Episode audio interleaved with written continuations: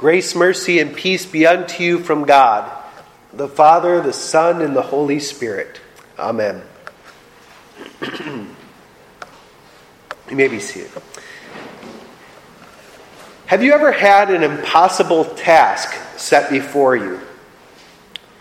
Maybe the task isn't impossible, but after all, but after all, you are most likely, I mean, the, the task isn't impossible. After all, you're not most likely the first person that's ever done something like this. For instance, getting a PhD is not an impossible task. It's not. People have received them before you, and they will receive them after you. But when you look at all the needs, that all that needs to be finished, you think, I may as well just give up. Or Raising a child is not an impossible task. Many, many people have raised children. Every single person that ever uh, grew up to be an adult was raised by somebody. That's not to say that everyone was raised in a way that was beneficial to him or her, but it's not impossible to raise a child. Chances are the things that you are given to do are not impossible, even if at times they feel that they are. You feel that they are. the disciples, on the other hand, were given tasks that were impossible. They were impossible with the tools and supplies that they were given. The first of the two impossible jobs that we will look at, uh, we, we talked about last week. Jesus told the disciples to feed 5,000 men, not including women and children.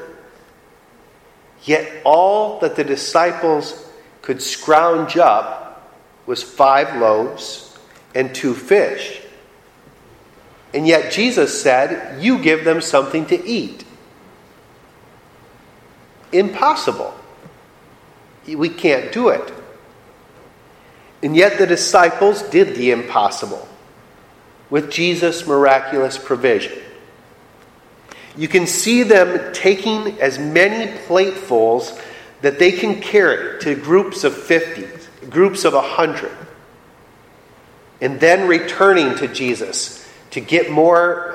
they didn't have plates, but as much as they could carry. They just kept doing this and doing this and doing this until everybody was fed. Until an impossible task was completed.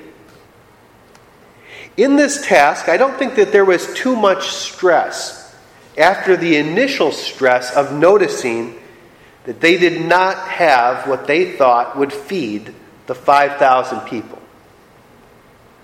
Once they started carrying the food, Jesus just said, I can imagine, take this, you take this, you take this. Like, okay, but it's all gone now.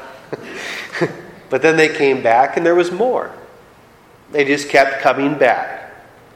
Not thinking, just going at it. I just, uh, I just brought plate after plate to table after table, not giving too much thought to the long process that started with God and ended with the food that, that was prepared for the people that I served. Now, you might be thinking that the disciples knew that they were in the midst of a miracle, but that is not true.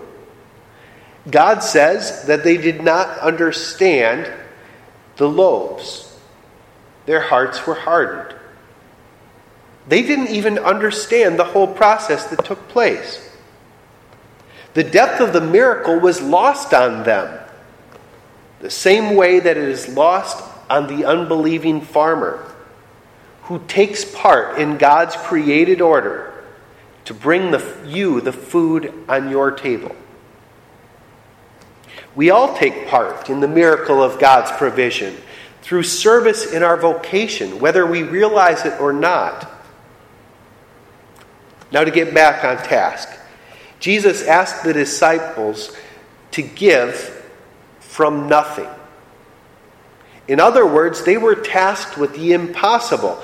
And even though they didn't understand it, they obeyed and they went forward. God's work was done through them, even without their understanding. Upon completion of this task, in verse 42, it says that everyone was satisfied. Wouldn't have been, wouldn't it have been great just to stay in that satisfaction?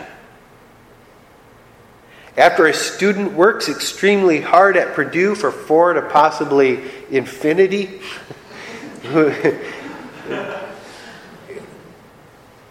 God willing, what do they receive? A diploma.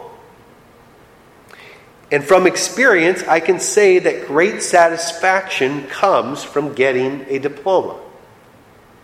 It is a moment of peace after a long storm. And they all ate and were satisfied. But for the student at Purdue, what comes after the p- diploma? I heard that what comes next is big dollars with little to no stress. In other words, after you get your degree from Purdue, it's all easy sailing from here on out. You not only are satisfied with your diploma, you remain satisfied. Right, Sam? No. Everyone who has ever graduated from Purdue or any other college knows that what I said is just not true. And it wasn't true for the disciples either. Immediately, I love that it says that. Immediately, Jesus made his disciples get into the boat and go before him to the other side, to Bethsaida, while he dismissed the crowd. Now, this task, unlike the task before, did not seem impossible. But they left in the evening, and somewhere in the fourth watch of the night, they were still out to sea. But, um, and after Jesus finished pray- praying, he could still see them. They didn't get anywhere. And he saw that they were making headway painfully, for the wind was against them. And that word, translated as painfully in the ESV, it is uh, basanedzo, is the best way that I can think to say it. Let me read you the Strong's uh, de- Concordance definition of this word. I examine as by torture. I torment. I buffet. Their progress was torture. You think of how long and how much torture an eight hour shift is. They were going until 3 a.m. to 6 a.m. in the morning. All night long, not getting anywhere. They were giving it all they had and they were rowing all night into the very early next morning. Yet they kept at the task that Jesus had given them. Even though this task was torture, it was painful to them. Do you have any painful, torturous situations in your life? Are the pressures in your life mounting up against you in such a way that you feel tormented by them? Are you ever in a situation that you don't understand and you just wish you didn't have to go through? It was crazy. For experience of the fishermen on the boat, there was several fishermen on board. It would have made no sense to do what they were doing. And yet, there they were because Jesus directed it. Now, at this point, if you're starting to think, that this sermon is all about God giving you success in impossible tasks if you just stick with it, you're wrong. Yes, the 5,000 were fed, for they listened to Jesus' word. But there was no guaranteed success in either of Jesus' commands. And I don't think success was really the point. The point in both trials was holding on to the word of Christ in the midst of your trials. Holding on to the word of Christ, even if that word was what put you in the trial in the first place. In both instances, Jesus' word put the disciples in impossible situations. In both instances, the disciples held on to the word even though they couldn't possibly see where it made any sense. Now, I also want to point out that even this obedience, it does not credit the disciples for any special merit or favor. For verse 52 tells us that even in these good works, they did not understand what they were doing, for their hearts were hardened. No good thing that the disciples did had their source in the disciples themselves. Jesus was the source of all that all of the good that took place in these narratives. The food that the disciples distributed, it came from his work, his provision. The calming of the sea and the crossing to the shore, it was his work. The healing of the sick that happened on, on the other shore, it was his work as well. This was a teaching that the disciples, uh, this was a teaching that the disciples did not understand until Jesus again did the work of dying and rising again for the salvation of the disciples and all who received these mighty works. They didn't understand until Jesus did the mighty work of sending his Holy Spirit at Pentecost and in the waters of baptism, as it's described in Acts chapter 2. This was all Jesus' work for them. And it was all Jesus' work for us. The disciples abiding in Jesus' word meant not that they were successful, but they were receiving his work for them and being used by Jesus for the well being of their neighbor. Let me say that one more time. The disciples abiding in Jesus' word meant not that they were successful but that they were receiving his work for them and being used by Jesus for the well being of the neighbor. The disciples could just have easily failed in their missions. And many times, as can be seen in the book of Acts, they did not have success in certain towns. And in the end, all of them died for being obedient to God's word. They could have drowned at sea, but the God of all creation told them to go. And they still would have abided in his word.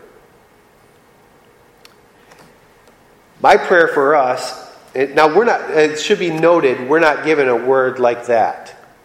Uh, the, the canon is closed. God's not telling you to go, uh, who knows what. Don't make up anything. but God has given you the Ten Commandments. You know how you're to treat your enemy, even if your enemy rises up against you. You know that you're to remain faithful in, in marriage, even even uh, uh, when it gets hard, even when that spark isn't there anymore. Now, I'm not, I'm not telling somebody to remain uh, in an abusive relationship. Uh, of course not. That is, uh, that other person has turned away already. But I am saying that um, even when that spark of first love isn't there, you're to remain faithful. Um, God's given you to do that. His word puts you in that situation. Those are the things that you are guaranteed, those Ten Commandments. You're not to steal even when you're not sure how you're going to pay the bills. You're not to cheat on your taxes even though you could really use that extra money. You're not to hide that income, that extra income. You see, you know what you're supposed to do. Even though it seems like I can't make it through unless I do it. Does that make sense? My prayer for us is that Jesus would keep us steadfast in His Word no matter what trials we find ourselves in. That by His Holy Spirit we uh, would abide in His Word through our successes, our failures, and that no matter what the outcome of any particular situation, we would see that the God of all glory has already brought about the ultimate success the ultimate success is done. When he said, It is finished, from the cross at Calvary. We find our victory not in, is, not in a successful endeavor, but in the receiving of his body, which was laid down for us at Calvary and given to us in the supper. That's success. Receiving him. In Jesus, there is really no impossible endeavor. For in Jesus, all things end. All things end with the resurrection of the body and the life everlasting. That's a beautiful thing. If you abide in His Word, all things end with the forgiveness of sins, the resurrection of the body, and the life everlasting.